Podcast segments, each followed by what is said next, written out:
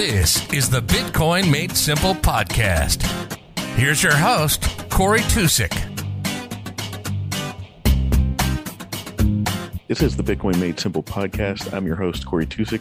On today's show, I interviewed Dan Held. Dan is with Kraken and a longtime Bitcoiner, uh, big background in you know tech and and uh, worked with Uber and so on. Um, but uh, with with Dan, we talked about uh, Bitcoin's early days and wanted to hear what it was like, you know, back in uh, Silicon Valley, back in you know 2012, 13, whenever it was, he was back there, and then. Um, you know, we also talked about Bitcoiners who've gone astray, and you know, if there could ever be a reconciliation with them, and uh, is this the super cycle that uh, you know Bitcoin just takes off and goes to the moon?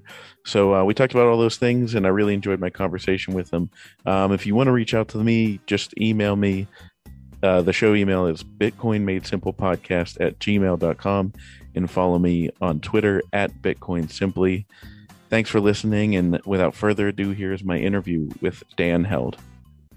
Yeah, I'm starting to learn this. Uh, you know, this uh, this podcasting world. It's a it's a lot different than than what I come from. So I'm like, you know, there's no like additional takes. I think that's like the weird thing for me. Is it like, you know, if like something gets screwed up, usually it's like, okay, just run that again. Like, it's really hard to do that with like a podcast. Where like, uh, where were we? Like, um, yeah, let me because there's up.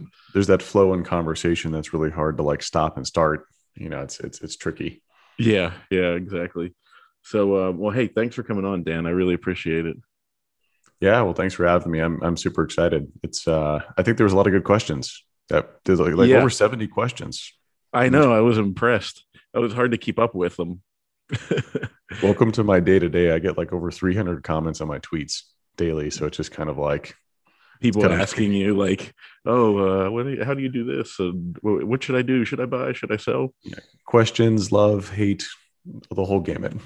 Oh yeah, yeah. That's that's why I literally. It's hard for me to keep up with that because I'm like anti social media and like I'm I don't do any of it so this is like really weird for me to be like operating like something like that and like actually have to like interact with people because i'm like typically i was like i don't care. People are like oh my god do you see what happened? I'm like no i, I didn't. Yeah I, uh, crypto, crypto twitter is an endless sea of drama so you know oh man that's that is something i was not ready for i'll tell you that. Uh, it is it is a sea of drama.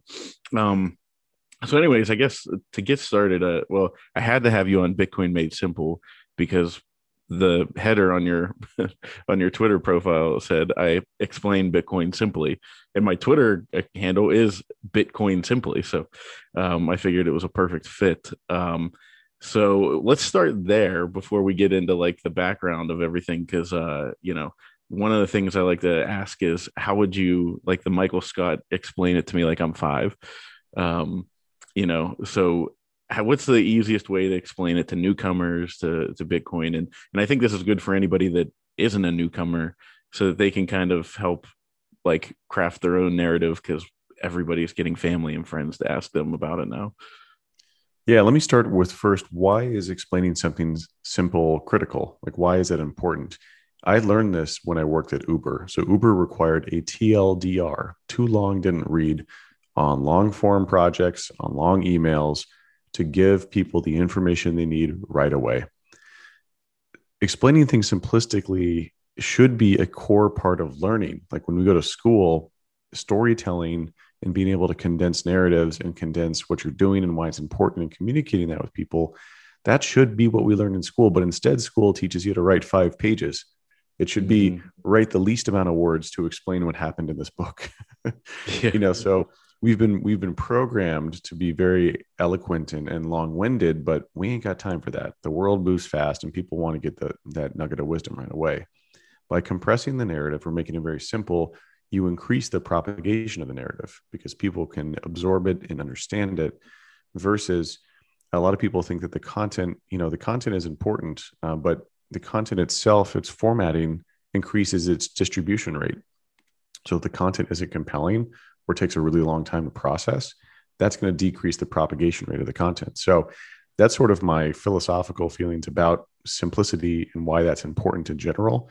And for Bitcoin, Bitcoin is such a hairy, complex topic. I mean, John mm-hmm. Oliver puts it really well. Bitcoin feels like everything you don't understand about money with everything you don't understand about computers.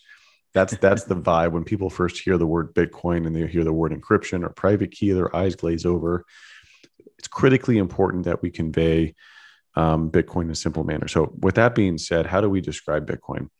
A lot of folks like to start with, oh, it's peer to peer, it's encryption. You know, they throw out words like peer to peer, encryption, private key. Those all aren't, that's not verbiage that resonates with a mainstream audience.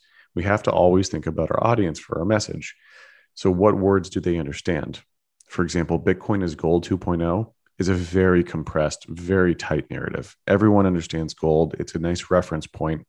From there, we can look back at Bitcoin and go, oh, or it's digital gold. Gold 2.0 or digital gold, I think, are the most compressed versions of what Bitcoin is that is easily understood by a, a common person.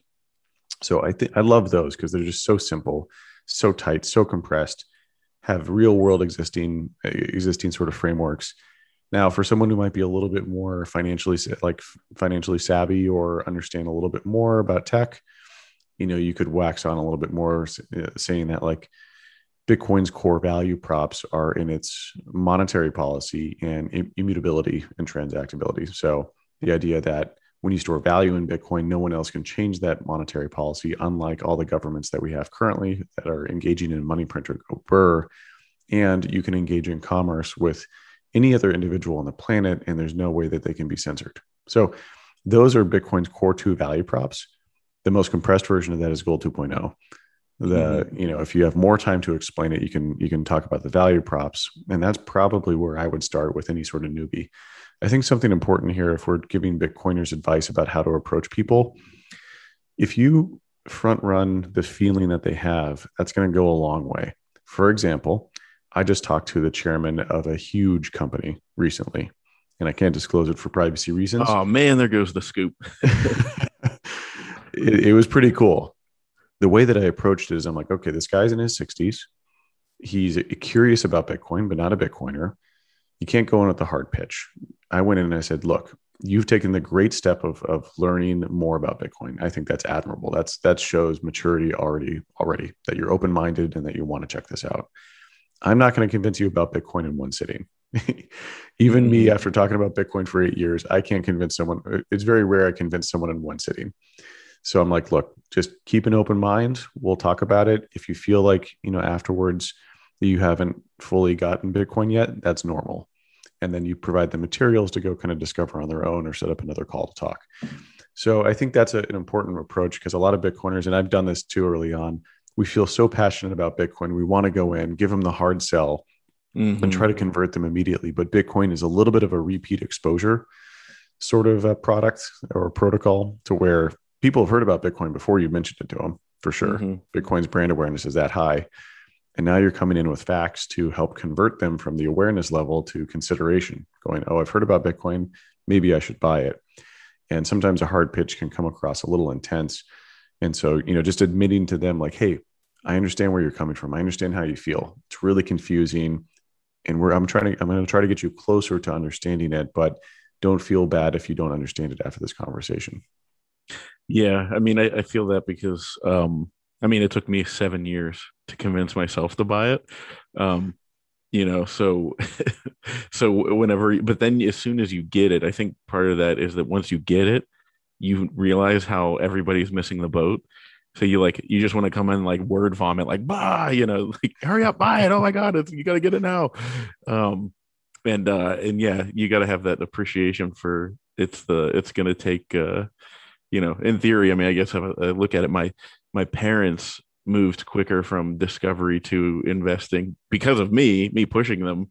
But I was like, wow, that took them like no time compared to how long it took me. I mean, I heard about it in 2012 and just drag my feet, drag my feet, like, oh, you know, I'll get to it eventually. Um, so, yeah, um, it, it totally, totally understand where you're coming from. And that's what I feel so passionate about. And that's why I want to empower every Bitcoiner to feel like they're part of Bitcoin's marketing team. We all have our own narrative of like why Bitcoin matters, and we have our different ways of explaining it. You've got your podcast, people do video content, people have written content. And it's, uh, I think it's part of our mission here to make that ladder a little bit shorter for your parents, you were a critical aspect of making that ladder instead of a 10 foot climb, now it's a three foot climb Mhm. uh, from from like hearing about it to understanding it. And so that's what I like the most about speaking about Bitcoin is that I'm just making that ladder shorter, and it's really cool to see people convert much faster than you and I. I mean, we we took a long time. Like, you know, I, I've told people this before. I dabbled in alts in 2013, 2014. Mhm. Um, no one's ever a perfect Bitcoiner, and Yeah. uh, and I also day traded poorly a little bit. So yeah, it's it's um it's really exciting to be able to like play a part in making that ladder shorter. Yeah, well, like uh, I had um, Isaiah Jackson on, and and uh, he said all roads lead back to Bitcoin, you know, and um, and so people that are like, you know, that and they think, you know, when they go Bitcoin maximalist, maximalist, and everything like that, it's like, no, I mean, like it's just it can all work on top of Bitcoin. You know, it it really will eventually. Like uh, there are cool ideas in the alt world, but you know, I, I couldn't. I got uh, there was I my I had interviewed Surfer Jim and I posted a clip about it and somebody commented on there about like Ethereum and you know like why it's not a better store of value and I said I said well it's uncapped so like I can't I can't move beyond that you know like that's where I'm stuck and they just kept coming back it's better it's better ask Mark Cuban ask Mark Cuban like like what I you're a, you're a Dallas guy right so I mean I don't know Oh, if I and I'm I'm from Pittsburgh, so you know that's that's the two ends of Mark Cuban. I don't think either of us are going to go ask him for for uh, crypto advice. totally. Um, but uh, so how did you stumble upon Bitcoin? You know, I mean, every, I'm sure you told the story many times before, but you know, what was the the origins? I, I kind of want to hear like what that was like back then in the Wild West.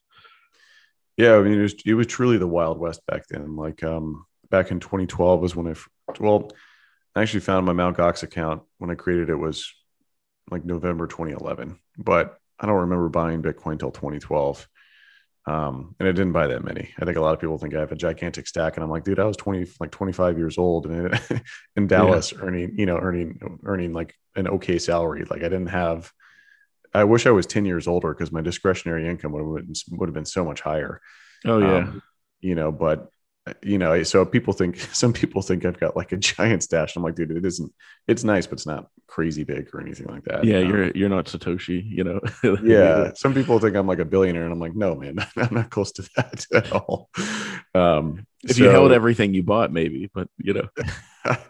Yeah, if yeah, well, yeah, yeah. I mean, mo- yeah, almost no Bitcoiners hodl the whole way or hodl all their stash or bought as much as they could. I mean, Bitcoin is worth ten dollars at the time because that's what we all thought it was worth Yeah. right? Like if everyone was like, "Oh, oh, Bitcoin's going to be the next big thing," in in in uh, you know a year or two, then the price would have skyrocketed as people bought it in expectation of that happening.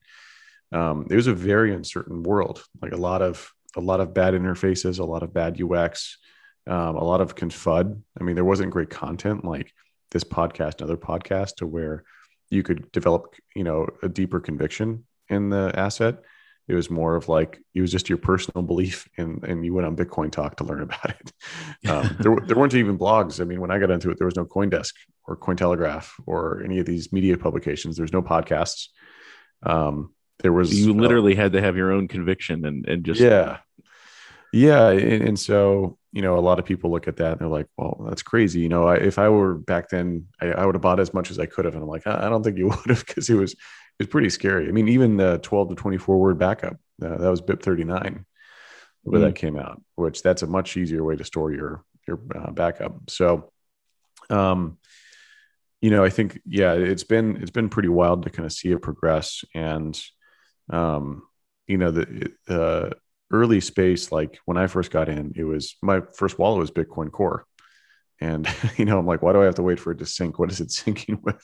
Because you know I'm, I'm just learning about what blockchain technology is and how that works. And um yeah i mean so the way i got into it 2012 is when i started to get active like kind of playing around with it. My buddy paid me back for a beer with the Casascius coin those shiny gold coins that you see in all the news articles yeah uh, that was a good way to bridge the physical to digital world because the world was still very physical back then oh yeah um, you know, this is almost well, yeah, eight, eight years ago. So that's a long time ago, eight, nine years ago.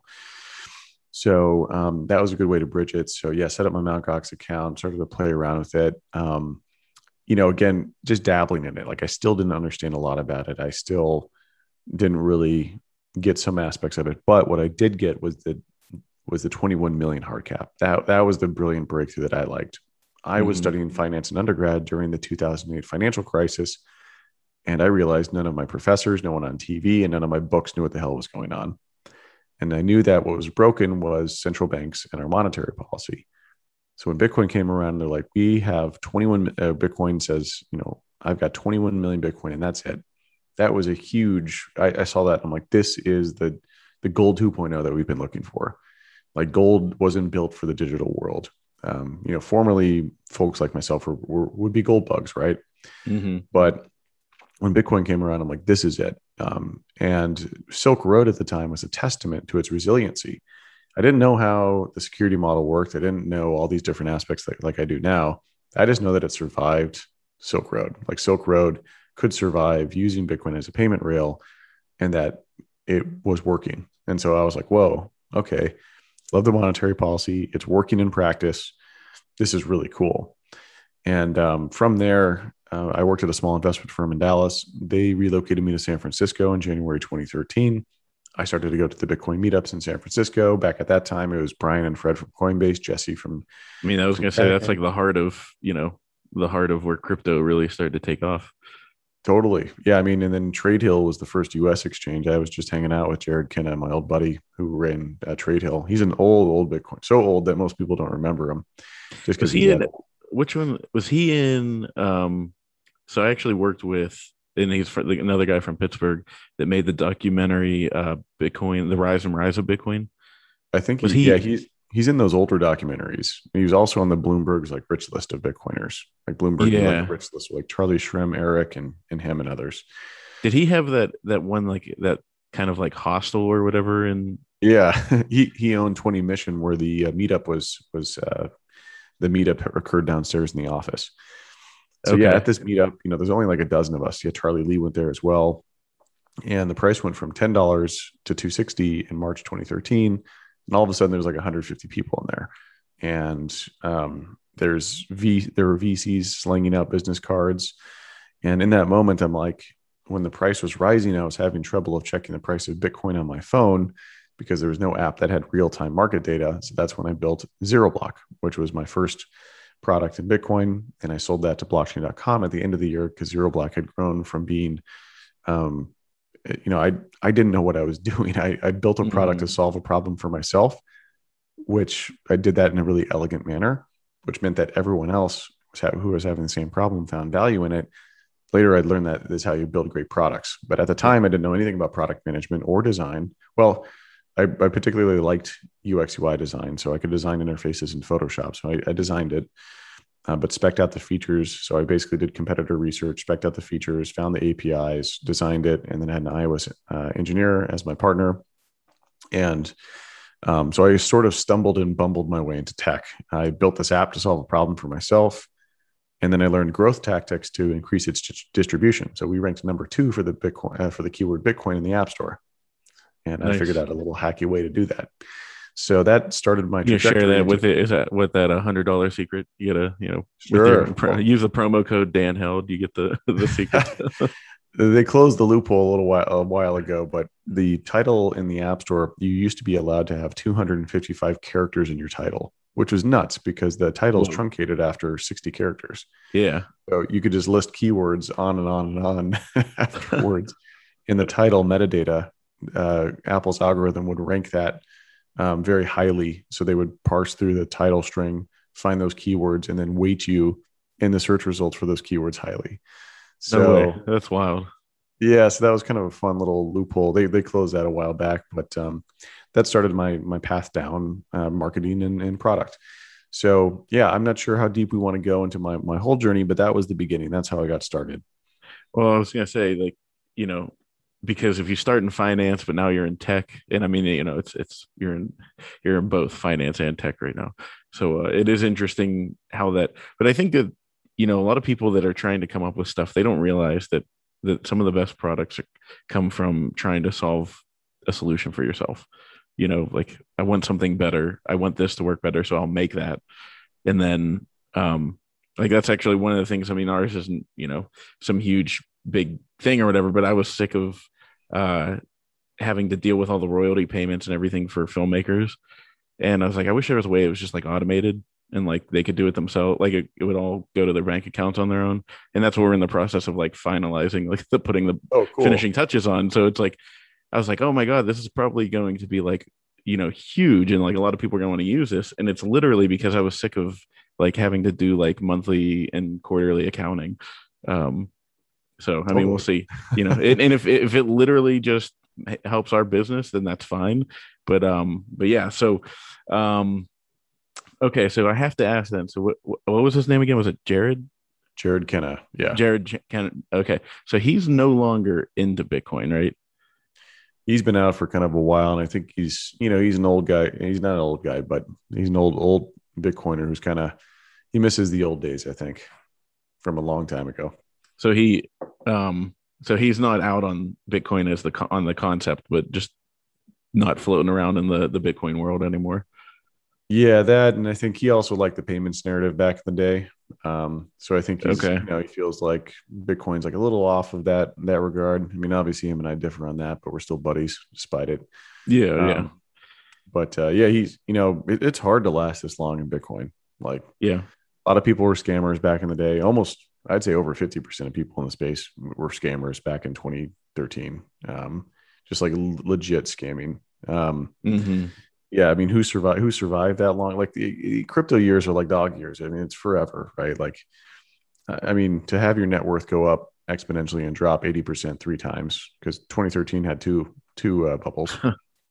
you know that that's that's a lot. Um, that's a lot to go through, and then like trying to build a crypto company, like a Bitcoin company during these cycles, is insane. I mean, Kraken, we're going through this right now. You know, during the bear market is the optimal time to build, but you don't know when the bear market's going to end. Yep. Um, now, during the bull run, you want to capture as much of that organic upswelling of demand as possible. I think we've done a great job at doing that. But there's always this anxiety of like, are we capturing as much of that as we can? And so that's where all of us are burning the midnight oil, just trying to figure out how do we scale, how do we, how do we more efficiently bring people into the product, um, how do we enable better experiences. So it, it's it's a period of like, okay, let's survive the winter and while building, and then during the bull run, it's also like, cool. Well, how do we capture as much of this as possible? And it, it's it's a rush. It's an exciting rush, but it's also a little bit intense. It's very intense at the same time. Yeah, yeah, I know. It's um I mean, for the short amount of time that I've been focusing on it, I'm like, oh my god, like how I like I, I just want to ha- I want to hang on. I don't want to be the Roger Ver, and I don't want to, you know, like at some point just like abandon and and get out. Um, and uh, but uh, so what, you know, you've seen that.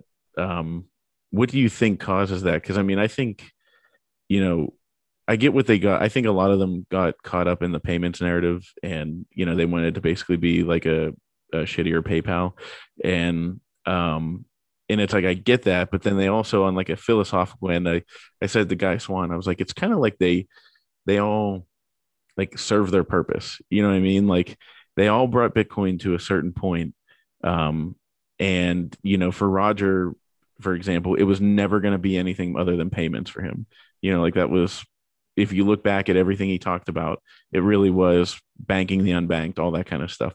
Um, do you see like anybody coming back eventually, or uh, I mean, we had the there was the big split and Bitcoin Cash became a thing. So, I mean, you've lived through all that. You knew them from the beginning, and now you're you're still here in the crypto world. What's it take to stay in the crypto world, and and what are the chances of any of them coming back? Yeah, so I, I always believe in reconciliation. So it'd be awesome if some of them came back, apologized, and said I was wrong. Um, Mhm. I doubt that any of them have the maturity to do that. I, I don't know of almost any of them who've done that. Um, they kind of just die on that hill, which is Mhm. disappointing that their mental models are that rigid to where, like, even in the overwhelming show that they were, in the even in the overwhelming display of both market pricing, in, uh, user metrics, and the overall en- engagement in the space pointing that to to the Bitcoin use case being the one that won. It's very disappointing to see them be so rigid. Um, again, I believe in reconciliation. So if they apologized and came back, I would welcome them. So I think that's really cool. But that's just me, and I'm no one. No one's part of Bitcoin's official team, so that's just Yeah. my personal feeling. You'd have to. Who knows if that's worth it for them to engage with Bitcoiners and coming back? You know, but it- it's very disappointing to see none of them apologize for it. Um, because I think that that's the first step in reconciliation. You have to apologize, and then and then we can move forward from there. Um, you know, Nick Carter asked me this question as well, which I thought was a really good one. And you, you and him are the only two people who've ever asked me of like, how do you stay on the right side of history? Like, how do you know yeah. if your version of Bitcoin is going to have to talk to Nick for me because I keep trying to entice him into an interview by calling him like a an enemy of the world, and you know he's going to take us like, take us all down. And I'll do my best. Well, yeah. Nick, you gotta you gotta come on the podcast sometime. so, um, you know, Nick asked me this question of like, how do you know you're going to be on the right side of history every time? Mm-hmm. I just apply a product perspective. So products solve a problem, just like protocols solve a problem. And for me, it was always highly intuitive what Bitcoin was useful for. I had seen us try the payments narrative. Trust me, we tried it. Mm-hmm. People weren't sticking around and using it. Later, as I developed my product skills, I'd realize wait, we don't have protocol or product market fit here with payments. It, it's harder to use, slower, and more expensive than traditional methods. So, what we're doing is trying to shoehorn a bunch of people into an idea that we think is solving a problem, but it's not solving a problem. Bitcoin's problem that it's solving is storing value, and that's where the that's where we see perfect narrative and pro, a protocol market fit right now. The world is waking up to Bitcoin as a great store of value, and that's why we hit a trillion dollar market cap. Um, so through empirical data, so seeing how Bitcoin and products built on Bitcoin got engagement during 2013 through 20, 2016 that largely informed my decision making on like this did the payments narrative make sense? Then you've also got the technical implementations that are pretty easy to grok. You can't keep scaling the block size for forever. You've got to have layered scaling. So you know from a very primitive technical mindset that, that made a lot of sense. They couldn't scale fully on layer one from from the technical aspect because it decreases decentralization uh, increases decentralization of both uh, number of nodes running and um, miners because miners as the blocks get larger there's an issue with orphan blocks. So some of these technical limitations were obvious as well. So you've got obvious pro- uh, protocol market fit and obvious technical market fit. I think with those two i feel like i'm going to be on the right side of history for i should be for all of bitcoin's existence. I if the protocol is effectively solving a problem for a majority of its customers which are us all holding it then I don't really see how I could be in the wrong if I'm adequately looking at why it's valuable for people. Ultimately, the mm-hmm. protocol is a collection of all of us who engage with it. And if all of us find value in it doing something, then that should be the direction forward. Mm-hmm. Yeah. And I mean, you know, I think that's the really what they missed was the store of value too, you know, like uh, that being so important. Um, and well, it sounds like they weren't product yeah. people. They weren't product people because if they were product people, they would look at any metric and they go, wait mm-hmm. a second, we're not finding engagement with people using it as an everyday PayPal. They would go, mm-hmm. people are using it to store value. And so it required a complete absence of product thinking to go, I don't care about what my customers think. I don't care what the customers of the Bitcoin protocol think. I care what my version is. And that's mm-hmm. antithetical to good product development. That is that is a terrible way to approach it. It's like me coming up with a product and then telling people you should like this. And they're like, well, you never talk to me about what I want from it. And I, I use it.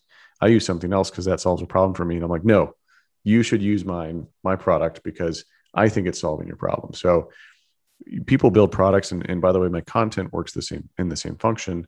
I write for my audience. I don't write for me.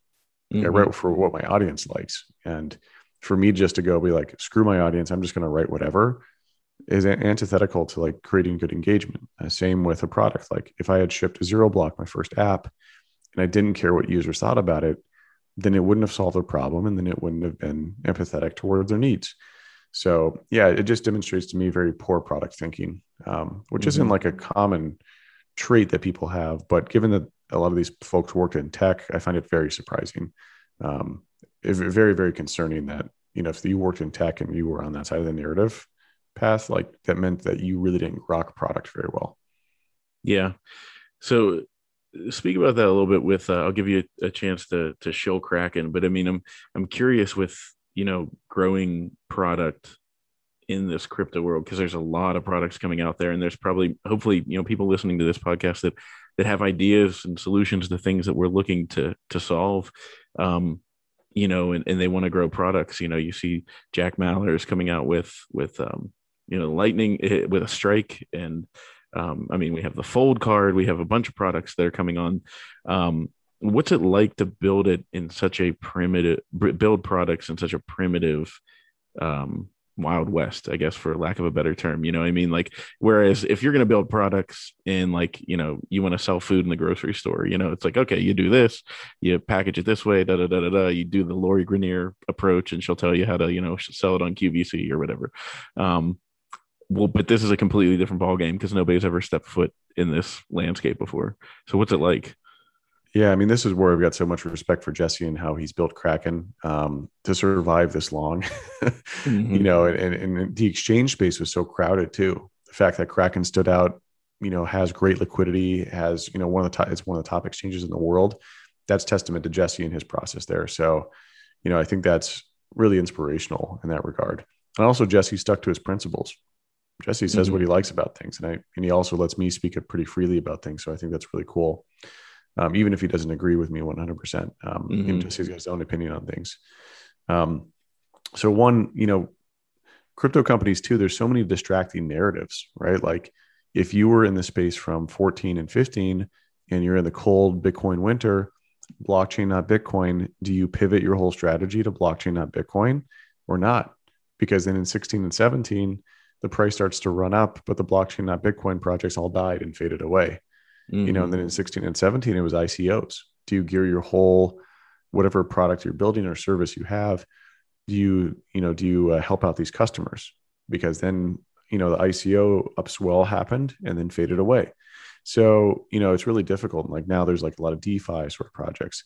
The narratives in crypto come and go so quickly. It's really hard to build a product around that, right? Like, let's say you're not a Bitcoin maximalist, you're just you're just a you know you you you're kind of agnostic and you're like i'm just going to build a business to solve problems.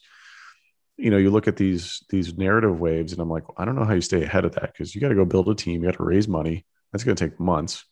You know nfts are already kind of kind of coming yeah. and going right?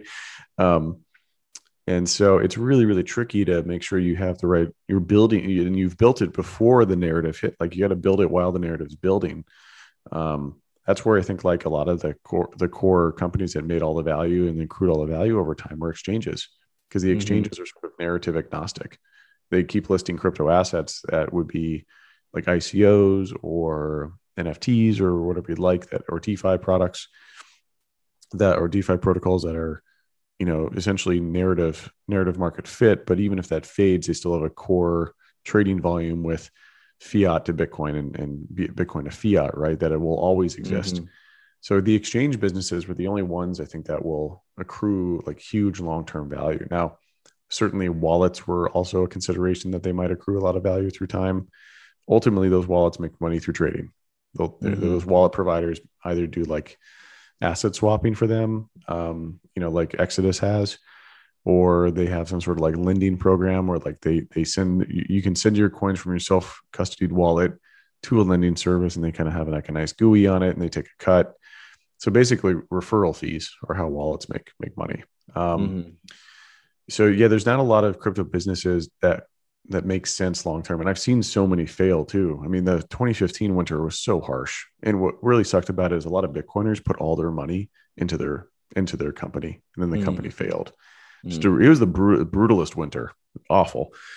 Um, so I think uh, you know it's really hard to run a crypto business, hard to survive this long, and it requires like really, really laser focus on how do you survive the winters, how do you grow in the summers, and you know companies like Uber don't have this problem. Like the mm-hmm. demand for Uber steadily climbed over, you know, as they were gaining adoption worldwide. It didn't go 100x and then down 80% mm-hmm. you know so like the the planning process there was t- totally different. So yeah i think like some of the critical elements to build in bitcoin or build in crypto would be resiliency survival. I think that's the number one thing i figured out. The folks at boost vc they're um, they have a title they have a saying that says uh, be, be the cockroach like be mm-hmm. unkillable. Um, that alone i think is like 50% of a company's success just surviving a lot of people when they start a company they look at how are my competitors doing? How am i doing relative to my competitors? And they get caught up with this race of like oh maybe i should raise as much money as them or we're not building this feature or that. Slow and steady truly wins the race. I, have seen it over nine years in bitcoin. It's it's crazy to see because at first you know i heard this advice from like big Silicon Valley VCs and, and operators before. And until I saw it happen firsthand, I'm like, truly slow and steady, just slow and steady building, solving a problem. It, it sounds easy, but um, there's so many distractions to go chase what's hot, especially when VC money follows what's hot. So mm-hmm. if you mm-hmm. want VC money, you got to go go after whatever is hot and, and cool at the time. But then by the time you chase that in crypto, it might be gone. So it, it's one of the I, I would say it's probably the hardest landscape in the world or industry in the world to go build a business is crypto. Yeah, and so I mean that's how you know with with Kraken and the other exchanges. I mean why you guys are able to because you can be a Bitcoin maximalist but still sell you know other other uh, cryptos. Uh, with you you know being part of an exchange, um, do you you know endorse ethereum i mean what's your thoughts on bitcoin versus ethereum you know are, are you are you truly a maximal maximalist or I, have I've heard a couple different versions of you know people ask so you know I, am curious yeah. yeah so look at the heart of it i'm libertarian and so is jesse and i think that's where jesse comes from i, I don't want to speak too much on his behalf mm-hmm. but that's where i admire his libertarian and free thinking sort of principles. You know, early crypto OGs were very libertarian focused. So that's where I feel like he says what he what he feels about certain things, and he also encourages others to as well at the company, which uh, which allows us to have a very open dialogue internally. Um, when I work at Kraken, I'm agnostic. Of course, I have to be. I have to mm-hmm. put on the Kraken hat. Kraken's paying me to um, do marketing uh, for Kraken, so obviously, mm-hmm. I'm in that regard. I have to play that hat. Um, and from my libertarian roots, people are free to buy whatever they like. Um, mm-hmm. The only thing I've recommended people buy from myself is Bitcoin. So that mm-hmm. that doesn't change at all. But people are free to buy whatever they like, and I think Kraken very much feels that that's the ethos of they're a neutral exchange that you should be able to buy whatever you want, and they don't have an opinion on it. Um, this is my personal opinion, right? My personal mm-hmm. opinion is I like Bitcoin. Yeah, that that hasn't changed, and it's cool because in, at Kraken there's a lot of there's a lot of Bitcoin maximalists, and there's also a lot of Ethereum folks too. Mm-hmm. So um, I don't think that's really led to any clashes. It just led to both assets being, I think, respected and built around in a very um, uh, very empathetic manner. So the way that I think about it for Kraken, Bitcoin at Kraken, and I'm hoping that this becomes a trend at other exchanges um, you know, I work in the marketing team, so I'm not going and building new features in the app or anything like that. But mm-hmm. there, there are discussions that I'm a part of and things we're working on, like, for example, Lightning with Pierre Rochard. Like mm-hmm. Pierre is integrating Lightning and Kraken, and he's thinking about how to make Kraken work more intimately with Bitcoin's protocol uh, via across a lot of different ideas. So I think that's really cool. Every company should have every exchange should have a, a, bitcoin advocate internally that works inside product to help think through how how do we work with the bitcoin protocol elegantly. And the way i think about it too is that you know bitcoin is the number one purchased asset at kraken and and on coinbase and other exchanges.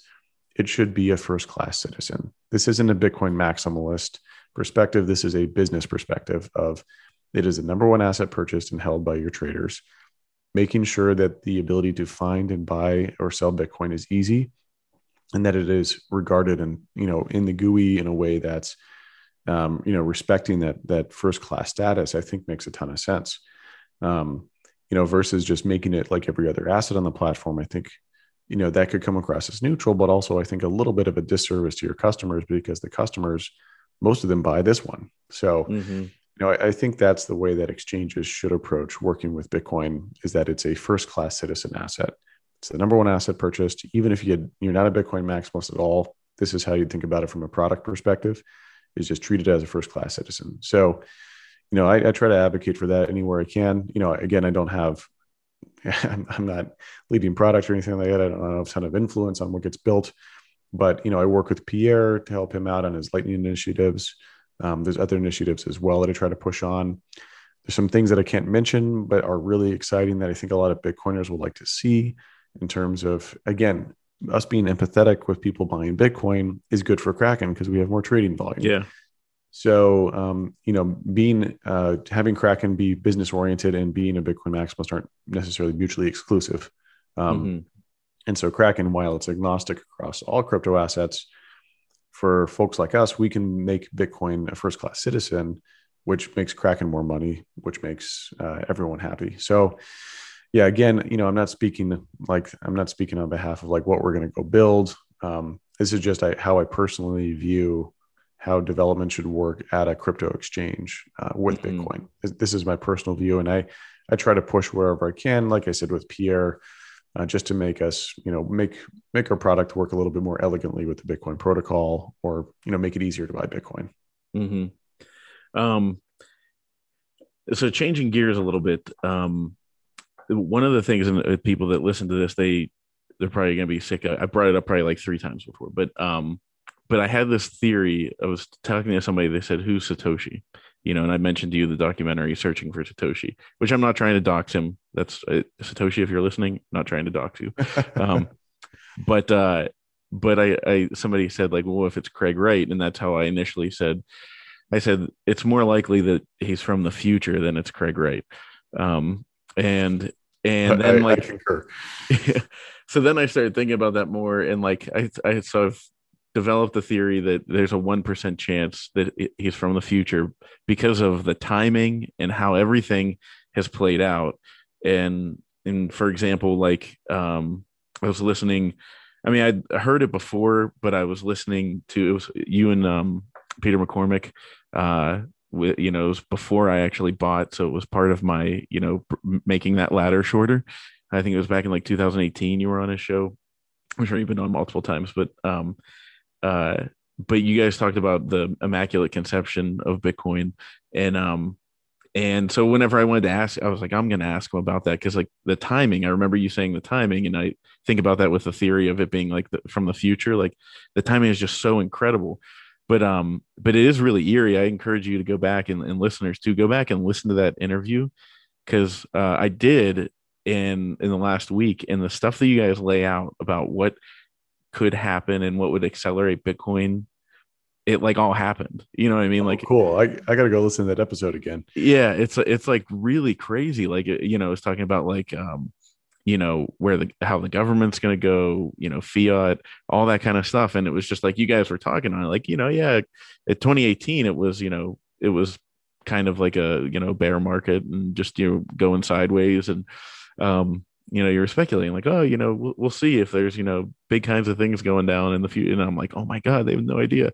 They have no idea what's going to happen. Um, so, so yeah, so expand on that, that Bitcoin immaculate conception thought, um, because, because I obviously think that's an awesome, you know, that the timing couldn't have been better. Yeah, so I wrote a series called Planting Bitcoin, Bitcoin's origin story. So that Satoshi's brilliance wasn't just in the genetic selection of the species of money that he created, but it was also the season, the soil, and the gardening techniques that allowed this new money to to thrive and survive. Um, Satoshi had a go-to-market strategy. He didn't just YOLO create Bitcoin and like throw it out there, and the market received it. He carefully crafted the way that he brought this product, this protocol, to the market, um, and actually came to this realization with Jill and Meltem, Jill Carlson and Meltem uh, Demirors uh, on our trip to Tahoe back in 20, 2018. Um, where we went skiing and on the car ride back we're just jamming on. Yeah like it was so crazy on the timing you know this this was wild. And jill was like yeah this is basic you know satoshi had a go to market strategy. And i'm like yeah he did. Um, by the way i choose he because he chose he in his peer-to-peer foundation yeah. profile pronoun so um, and when i dug into it you know I, I didn't know a lot of this information myself. A lot of i think a lot of people think i've known this about bitcoin for a long time but I, actually i keep discovering new things like the security model and distribution of Bitcoin and this, the go to market strategy. All of this, you know, I've learned uh, the last couple of years have been really fascinating for me because I've, I've I went further down the rabbit hole. It was a beautiful rabbit hole, so I shared the the, the results I'm finding, and that's where people like the content. So the inception of Bitcoin was really interesting because Satoshi had been working on it for a year and a half before he uh, published it on the cryptographer mailing list, the mailing list that the cypherpunks read cypherpunks were a bunch of really geeky slash you know uh, Hayekian finance types who believed that uh, encryption would allow for private communication, but also like private money. And Satoshi crafted the Bitcoin white paper. And what's interesting with the timeline here is that he builds he starts to work on Bitcoin code wise a year and a half before this moment, which the moment was October 31st, 2008. Then in August 2008, he registers bitcoin.org So like he's planning and methodically making steps uh, to launch Bitcoin. Mm-hmm. Um, then he also starts to write the white paper, but then waits about a month. And what's interesting is when he planted Bitcoin, October 31st, 2008, this was peak moment of despair. In fact, if you search financial crisis, the number, the search volume peaks in October 2008. Um, mm-hmm. That was the peak moment of despair. And also, October 31st is a very interesting date. So we certainly know that Satoshi probably didn't choose the year. Maybe he, maybe he did, but he likely had it ready, and a little bit of this, a little bit of the timing was coincidental. But we certainly know that he probably picked the day mm-hmm. for sure, because the day to day doesn't matter, and the month probably as well. Um, if you've been working on it years or a year and a half, waiting mm-hmm. one more month for a special date would have been no big deal. And him registering Bitcoin.org and working on the white paper and finishing it before then strongly indicate that he was waiting. October 31st is an interesting date um, because one, it stands for Halloween. Now, Halloween's origins are through, and I keep mispronouncing this, it's Samhain, S A M H I A N. Now, I think some uh, Irish folks corrected me and said it's pronounced differently, but for most Americans who are listening to this, that's how you I'm basically mm-hmm. pronouncing it as I would spell it. It's the ancient ritual behind the end of the summer and the beginning of the fall and winter. And what it represented were the end of something old and the beginning of something new. And that's what Bitcoin represents is the end of the old system, the beginning of a new one. Um, and the, the, death of the old system, the beginning of a new one. Mm-hmm. So it's, you know, that date was really interesting, but also October 31st is when Martin Luther nailed, um, I forget the number of theses onto the church door uh, yep. you know, kind of representing this freedom from the Catholic Church. So, you know, it seems very coincidental that you know Satoshi's not a big fan of like he's not just a fan of Halloween or something. It's like a yeah, ritual, yeah, right. Like with everything Satoshi did, it was very purposeful, very slow, perfect, perfect, purposeful, methodical, and so I find it unlikely that this was a random date. Um, it could have been, but it very much lines up with other interesting quirks that Satoshi did, like um, his birthday. His birthday was the um, I forget uh, the it's, it's like the month and day or the day that gold was banned, and the year is when gold was brought back. And so that's oh. the birthday that you chose in his peer-to-peer foundation profile. Nice. So little quirks, like little little uh, Easter eggs, if you will. I find it very improbable that all of these are like very libertarian style dates and that they all yeah. that these were chosen by random. I find that to be more unlikely than this was all intentional. Um, mm-hmm so yeah, Satoshi sees the world going um, and and and thinks, you know, how do we how do I solve this? So he's been working on it for a while, launches it in 2008, you know, waits four months and then publishes the code. People forget that the white paper didn't contain the operating Any Bitcoin code, code yeah. that came in came in January. Mm-hmm. So, you know, that was really interesting to see his planning and, and how he launched it there. And then he launched his peer-to-peer foundation profile. That's when he, that's when he started to, uh, that was his first comment after the white paper had been published, but he publishes the white paper to the only group that would have cared. These are a bunch of geeks who geek out on this stuff. They'd all been looking for a, a cryptocurrency for a long time. Some of them had even tried before. Hal Finney, Nick Szabo, mm-hmm. uh, Wei Dai. Um, all of these folks had tried to build their own cryptocurrency, but those cryptocurrencies died on the operating table. Satoshi took snippets of that code, the genetic code of all these other monies, Frankensteined it together, and it worked. He created the first cryptocurrency that worked. People forget that many had been tried before. And these folks hang out on the cryptographer mailing list. So he publishes the white paper as, yo, this is my marketing material. Hey, by the way, I built this thing called Bitcoin. And he published it to the only group that would care. If you put it on mm-hmm. CNN, literally no one would have cared. They would have been like, yeah. okay, I have no idea what this means. And that's why Satoshi uses the word like cash in the white paper title, because that's all of what the cypherpunks that that's their common lingo for a digital currency was cash because it represents privacy and a one-way payment. You can't reverse the payment. So that's where, you know, when people take the word cash in the white paper title and they go, oh, that meant money in your pocket, that's that's dishonest to, mm-hmm. to make that interpretation because that's not how Satoshi's referencing it, given the context, given the content he's trying to resonate. Look, he, he can't wax poetically on monetary theory with the cypherpunks. They weren't into that as much. Some of them were, but if he had waxed too poetically about the 21 million hard cap in there, folks would have, which by the way, like the white paper doesn't even mention the 21 million hard cap that came in the implementation later. Um, and as Satoshi says, he goes, the functional details are not included in the white paper. Yeah. but the source code is coming soon. So people, you know, the, the, the white paper is a marketing material for the cypherpunks to get them excited. Then he publishes the code, which has all the operational components and the 21 million hard cap and everything else. And then he Satoshi waxes on a little bit about why he chose that later down the road. Um, but it was really interesting. So his, you know, his go-to-market message, all these Bitcoin, all these um, cypherpunks resonated with this message, started to help him work on it. And then, you know, later down the road, like Satoshi, you know, all of this was so perfectly timed, and Satoshi, you know, published at the right time, made the right decisions with the core parameters. I mean, the core parameters of Bitcoin's protocol are insane, right? Like the hard cap was a genius move. The issuance schedule, you know, with the halvings, Oh yeah. like that could have been continuous. I know, I know that's a little bit harder technically, but it could have been continuous issuance. It could have been a different issuance curve, right? Like why mm-hmm. it could have been a much longer arc of issuance. Instead, most of the bitcoins are issued in the first decade, or basically 85% have already been issued in the first decade.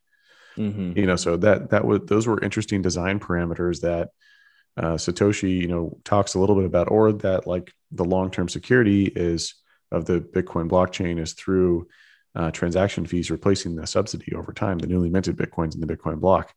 All of these Satoshi thought through and at a very, very, very far out level. And then Satoshi also talks about how it might gain adoption, where he goes, people will hear about it or become more aware of it due to the increase in price. As the price increases, people become more aware of it and then they buy in anticipation of the price going higher. You're describing FOMO. Mhm. And Satoshi hypothesized that's how Bitcoin would gain adoption, amongst other methods, before Bitcoin is even worth a penny. So it's really brilliant to see all of Satoshi's thought process through time of like how does Bitcoin develop and grow long after he was gone. But yeah, certainly some of the some of the parameters, like the design parameters, you're like he got it perfectly right, which is nuts. I mean, it, it's almost yeah, that's where the future time traveler story almost makes sense because you're like how how is this Mhm. possible that he could do that? I know. I mean, like with the pandemic and the government's just all of a sudden turning on, you know, their their money printers. It's like, wow, like, you know, if he had known that, like, you know, ten years into into Bitcoin's existence, that uh, the governments would just start printing money like crazy. Like, well, maybe he did know. I don't know. Like, I mean, it's just it's another thing where you're like, wow, that timing is incredible. He, You know, he knew, and- a lot, he knew a lot about how humans operate. Like what I described before is that FOMO viral loop that drew new people into Bitcoin.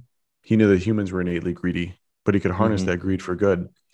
And then, you know, uh, in his first pub, his first published words after the white paper, he starts with the history is full of breaches of trust by central banks that they won't print more money, and that banks have all your money in the bank, and that they won't that they'll be able to fulfill their liability to you, aka give you your deposit back. And so Satoshi very much felt like this was a problem to solve of solving the problem of trust with the financial system. And you know, he didn't really mince words around why he was doing this. I mean, he wants to undermine and disrupt the entire thing. And I think what he understood was just human nature. Politicians will always print more money. He had seen it through. He goes, history is full of this. So I think he probably projected it into the future and went, well, why won't this continue to happen? Mhm. you know, and so I think, I think it was very, a very, very good. He Satoshi isn't just an engineer, and I think that's what a lot of people don't get. He was a marketer. He understood game theory. He understood um, innately how humans work and think. Uh, also, he was a great storyteller. Like his white paper entranced that audience, and also his, the rest of his materials were great. So I think it's um, you know, Satoshi is this polymath who had a lot of different disciplines, um, a lot of knowledge across different sectors. Oh, yeah, economics as well, like a Mhm. deep, deep thinking of economics, but also to choose a 21 million hard cap was a very controversial design decision. Um, what was the motivation behind that? Is a specific reason for 21 million? Satoshi has a couple quotes on why a fixed amount. Uh, 21, I think, is more of a computer notation combined with if you break it down into Satoshis, it represented all the value in the world. Um, Mm. at the time if like a satoshi was a dollar so some people think that's why he chose 21 million some think it's more of a computer notation implementation because 21 uh, is like an easier way to calculate certain things um, he does have two quotes on why he chose a fixed amount uh, which Mhm. i think the quotes are kind of funny because i think he's being sarcastic in them um, this, this is an interpretation but he goes you know he goes i don't know the way that the protocol can value things in the real world if we could trust someone to value things in the real world or trust someone with a monetary policy, then maybe we could do that. But he's like, I haven't implemented that for Bitcoin though. So Yeah, I think he's making he's fun like- of the fact that it's not possible. yeah. I mean, the whole his first publication, his first words that he wrote right after the white paper were, "It's trust is required to make the whole system work." And so the fact that he's saying like, yeah, if we could trust someone, I think is obviously like a joke. He must be joking of like, sure, we could add inflation in here, a proper rate of inflation, but I don't know how to calculate that because we'd have to trust someone. And that's the whole mm-hmm. point. That's what's so beautiful about Bitcoin's monetary policy is that it removes that political and external attack vector of an inflation rate. What is a proper rate of inflation? No one knows. It's impossible to calculate. No one knows what it should be. And that would always be a political attack vector to undermine confidence in Bitcoin. By removing an inflation rate, there's no discussion around what Bitcoin's inflation rate should be. And Bitcoin becomes that fixed, you know, metric in the world of value. And then the world and the economy reorient around it is a brilliant idea. Um, very, very controversial. I mean, a a lot of people would hate on Bitcoin in the early days because like it doesn't have an inflation rate Mhm. like it doesn't have inflation past the 21 million issuance. I thought it was the most genius. I think I think like Satoshi in time will will receive an award in economics for that theory of like Mhm. what how about a 21 million hard cap? It's a genius way to do it. Also for planning in the economy, now everyone has a standard unit of measurement. Um, before you had a think about like how do you measure a home when the ruler is is is is moving up and down? You know, Mhm. with Bitcoin, you've got a fixed ruler for the economy for every every entrepreneurial outcome entrepreneurial outcome you'd have a fixed like bitcoin will not change so you can plan everything in the economy much more efficiently because it's uh, so uh, so clear like at any given moment i know exactly what percentage of bitcoin i own you know and Mhm. so that allows for more precise measurements of everything so yeah satoshi was it was incredible these de- decisions that he made same with the issuance schedule i think the issuance schedule is like a very under discussed um under discussed uh, metric so like Mhm. why why why four year halvings why not 10 why not 2 Mhm. you know and satoshi doesn't really talk about it so we're, He doesn't really- it, it leaves it as a mystery. Although I think one of the most brilliant things was the difficulty adjustment. You yeah know, with with like it's just like because at first you're like, okay, yeah, you set the schedule, and you're like, well, you you can't guarantee that the schedule stays the same Right. unless you have the difficulty adjustment. and it, it's so primitive and simple that's what's beautiful about bitcoin is the simplicity in it Yeah, Um, add a zero, and it you know makes it more difficult. Totally, totally, and um, yeah, I mean that's where like the issuance curve I think is kind of interesting. I hypothesize that Satoshi wanted to see if Bitcoin was going to work in his lifetime, and so he figured four year halvings, you know, the next decade or two it'll either work or it won't. Mhm. But that kind of like pushed because everyone can see the future halvings and they know that Bitcoin has become more and more scarce. That might anticipate they might anticipate that and buy ahead of that in time. Whereas if the curve is longer, Satoshi might be a very old man by the time Bitcoin succeeds. So I think that so I mean Satoshi must have been in, in his 40s or 50s. I mean he could have been younger, but I, I doubt it. Mhm. Um, just based on the accumulated knowledge of this person, like the accumulated accumulated knowledge they had, they must have. Well, who knows? But I would, you know, at a minimum, it's going to be 30, you know, and, and it, probably more like 40, 50, probably more like 50. Mhm. And so, you know, a- at the time when they made it, and so, you know, at the time when he made it, so add another 10 years or add another 12 years, then add another, know, we're talking about this person might be in their 60s, 70s. And um, I think that's why that Satoshi selected the four year halvings. Also, we allow four years for a president to make action happen. Four years is a good amount of time to fundraise, build. And if Satoshi hypothesized that these halvings might incur speculative cycles, and these speculative cycles would bring in more awareness and adoption, that the development of the protocol and the development of companies building on the protocol, four years is a nice amount of time to give to go build and to Mhm. hire, fundraise, build, versus two years, which would be really intense. Oh, that'd You know, crazy. like- yeah, it'd be kind of crazier every year, right? And then 10 would be too long, or eight years might be too long, where, where, where interest fades away and then no one talks about it. And, and, you know, it's a network effect. So if the network effect starts to dissipate really rapidly, Mhm. then it could have just kind of died a slow, quiet death. So, you know, he doesn't give a lot of insight or almost any insight into the issuance schedule, but in terms of why he made those choices for the four year cycles or the four year halvings. but I would hypothesize though those would be my that would be my hypothesis as to why. Um, so I got to ask you then because I think it was one of the questions we we got about the the super cycle, and you know I read your your piece on the the super cycle. Um, you know, so what are the indicators that that that cycle starts to you know with, with the halving cycles and everything dies down and then goes back up um what are the indicators to you that that is going away and and do you think we're still in it? Yeah great question and a lot of people think i just wrote about it recently. I actually mentioned it back in 2019 october 2019 oh, wow. when i first mentioned the super cycle um in a podcast. Basically my premise at the time and this is still the premise is that in the event, and at that time, I speculated that 2020, 2021, there would be a normal recession. Now, mm-hmm. COVID hit at the same time, you know, where I'm like, look, we're kind of overdue for a recession. If that happens, then Bitcoin as a lifeboat and as an antidote to poor central banking policy should really shine in this moment. So COVID was that. Um, mm-hmm. Yeah. and so when COVID hit, yeah, I mean, people were like, well, wow, my government's printing trillions of dollars well, how do I protect myself against that? Bitcoin is a perfect example of what to do. Now, Bitcoin's value prop before was always there, it just wasn't so apparent. And that's what the super cycle is about is that all of Bitcoin's previous market cycles have been during a bull run and during um, like a macro bull run in the mainstream markets. So folks mm-hmm. were like, "Oh, Bitcoin that's a fun speculative instrument, but I don't really like need it." Well, now they need it. People are buying seats on the lifeboat, and this isn't a drill. This isn't like, oh, I might need this lifeboat in the future. You're like, no, I need the, the lifeboat iceberg. right now. The, the Titanic yeah, has hit the iceberg. We already hit, and we're just like bidding on the seats to get off the ship. And so that's very different than like we see the iceberg in the future and we're like, we might hit it. It's like, no, we've hit it. yeah. and everyone's trying to get off. So um, I think that that's part of the super cycle theory is that this time is different because of the macro cycle. The macro backdrop is very different. Um, then we have an institutional component. So the institutions are a new player in the game.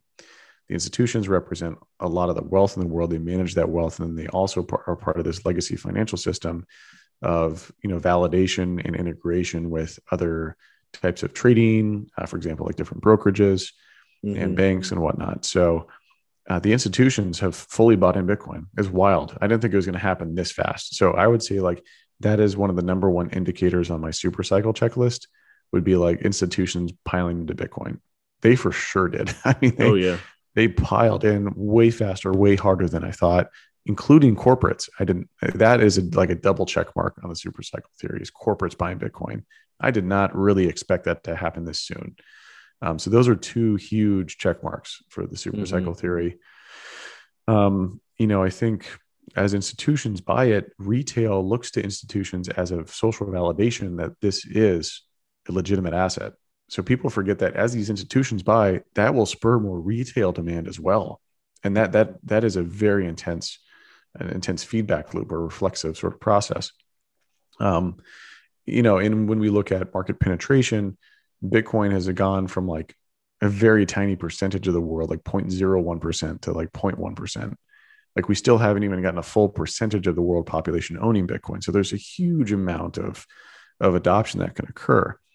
So that these all point to the super cycle theory. And then also finally content.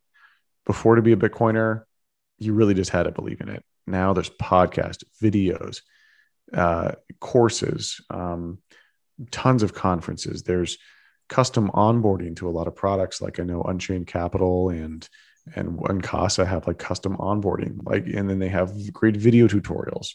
Um, none of this existed previously, and this what this means is more people that hear about Bitcoin will understand it and be able to buy it, and they'll likely stick around longer because they mm-hmm. understand it and they understand why it's valuable for them. Versus before, it's very hard to buy it, and then they didn't understand it, so they quickly panic sold in the bear market. That's why I think the super cycle theory plays out. Big macro backdrop, institutions coming in, and then, you know, what if we don't see as intensive a bear market before? Again, Bitcoin's value prop right now is about buying this lifeboat, people aren't just going to sell their seat on the lifeboat because they got off the ship. Now they're in the middle of the ocean. They still need the lifeboat. Yeah. So I, I very, I very much doubt we're going to see a repeat of an 80% dip from the top again. You know, and so what does a super cycle look like if it does play out this way? by the way, I'm not saying that this will happen. I'm saying this is a possibility. I brought Mhm. it up because no one was thinking about it at the time. And I'm like, well, if no one's thinking about it, then I like to think about it because there's a small chance it would be because I have qualitative reasoning behind it. hmm On a quantitative level, what does this look like? So that would be Bitcoin, you know, going from like here to like half a million to a million dollars of Bitcoin at the peak, which would be really intense. So it's a it's an, an overly hot bull market, or it's a normal bull market and less of a bear market. So like we go up to 250,000, 300,000, which is what everyone's predicting, which typically if everyone is predicting it, it's not going to do that. It's either going to shoot under or shoot over. Hmm Um, so we hit 250, 300,000 dollars, and then maybe we just dip to, you know, three, say we go to 300, maybe just dip to 200,000 and that's, that's the low. So that, that's what a bear market would, or that's what a super cycle would look like quantitatively. So via metrics. Um, we'll see what happens over the next six months. I think it's going to be super thrilling. I've been hodling for eight years, so I'm, you're not going Yeah. anywhere. yeah, I'm not going. Any, I mean, I've waited the whole time for this moment, so I, Yeah. It's super exciting to see it happen. Uh, Gold 2.0 thesis is perfectly fit with the market. Everyone is getting it. All the institutions are like, "Oh yeah, it's gold." And I'm like, "Wow!" Everyone, like Goldman, J.P. Morgan, all the hedge funds, uh, even Tesla, and and it's crazy I mean, to see it. Well, and then did you see how uh, you know Michael Saylor, who keeps going further and further, is just today said that all the board is getting paid in Bitcoin now for MicroStrategy. I love that. you know, like that's that's crazy. And and I mean, you know, to me, do you think that that that narrative of it being too volatile is going away? Because um, I think the world's becoming crazy, right? Like like the stock market was insanely volatile. Bitcoin almost looks normal in this world. Uh, you know, mhm, uh, home asset prices are starting to skyrocket. Volatility has now entered the market in a way to where Bitcoin feels normal for people. And then also through time, you can't ignore the results.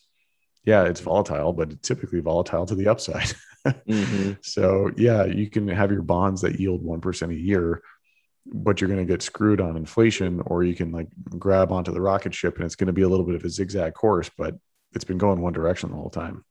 Yeah. Somebody asked about the risk of banning. Um, you know, and I mean that's something that I think a lot of you know, I'm not really afraid of it anymore. Um, but uh, but I think it gets thrown around a lot, you know, and, and it's frequently in the FUD. Do you think that's something that you know could happen? Um, the U.S. government coming out and being like, "Whoa, whoa, whoa this thing's going to kill our financial dominance." Yeah. So the the more institutions buy into Bitcoin, the less likely this scenario is going to happen. Because if every bank in the world owns it, if every hedge fund owns it, if every pension fund owns it, which represents millions of people, if every if 20%, 30% of the US population owns it, Bitcoin becomes so ingrained, or and then and Tesla owns it, and then say if Apple and Google own it, then what do you if you ban it, then all of a sudden your stock market tanks like 30%. Uh, as a as an elected official, you get voted out of office or not Mhm. reelected because you're you're essentially trying to bitcoin has in, embedded itself so deeply into the system it's impossible to root out so i think that this is becoming an increasingly very unlikely scenario this is where i'm all about adoption more people holding bitcoin is a skin in the game vote there's no way that that will be taken out of the system when it hits a certain threshold Mhm. um, now, let's say that they don't care about that or the market penetration is low and they want to try to kill it.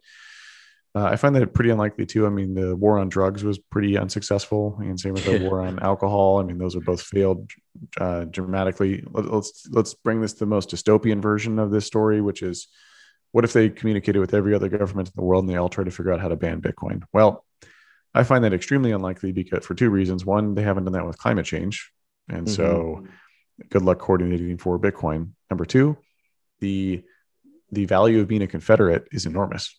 If all the countries to, together in the world say we're, we're going to try to ban it, good luck getting China, Russia, and the U.S. to agree upon something, much less every other country too. And now Russia has an incentive to defect. Where Russia's like, Mhm. uh, just kidding, we're not part of this, and we bought Bitcoin by the way. So they front run Mhm. everyone else. and then all, yeah, and all the other central banks are like, shit, okay, well, we got to buy it now. So I think that, uh, yeah, just I, I find it very implausible that governments will successfully ban Bitcoin. Yeah.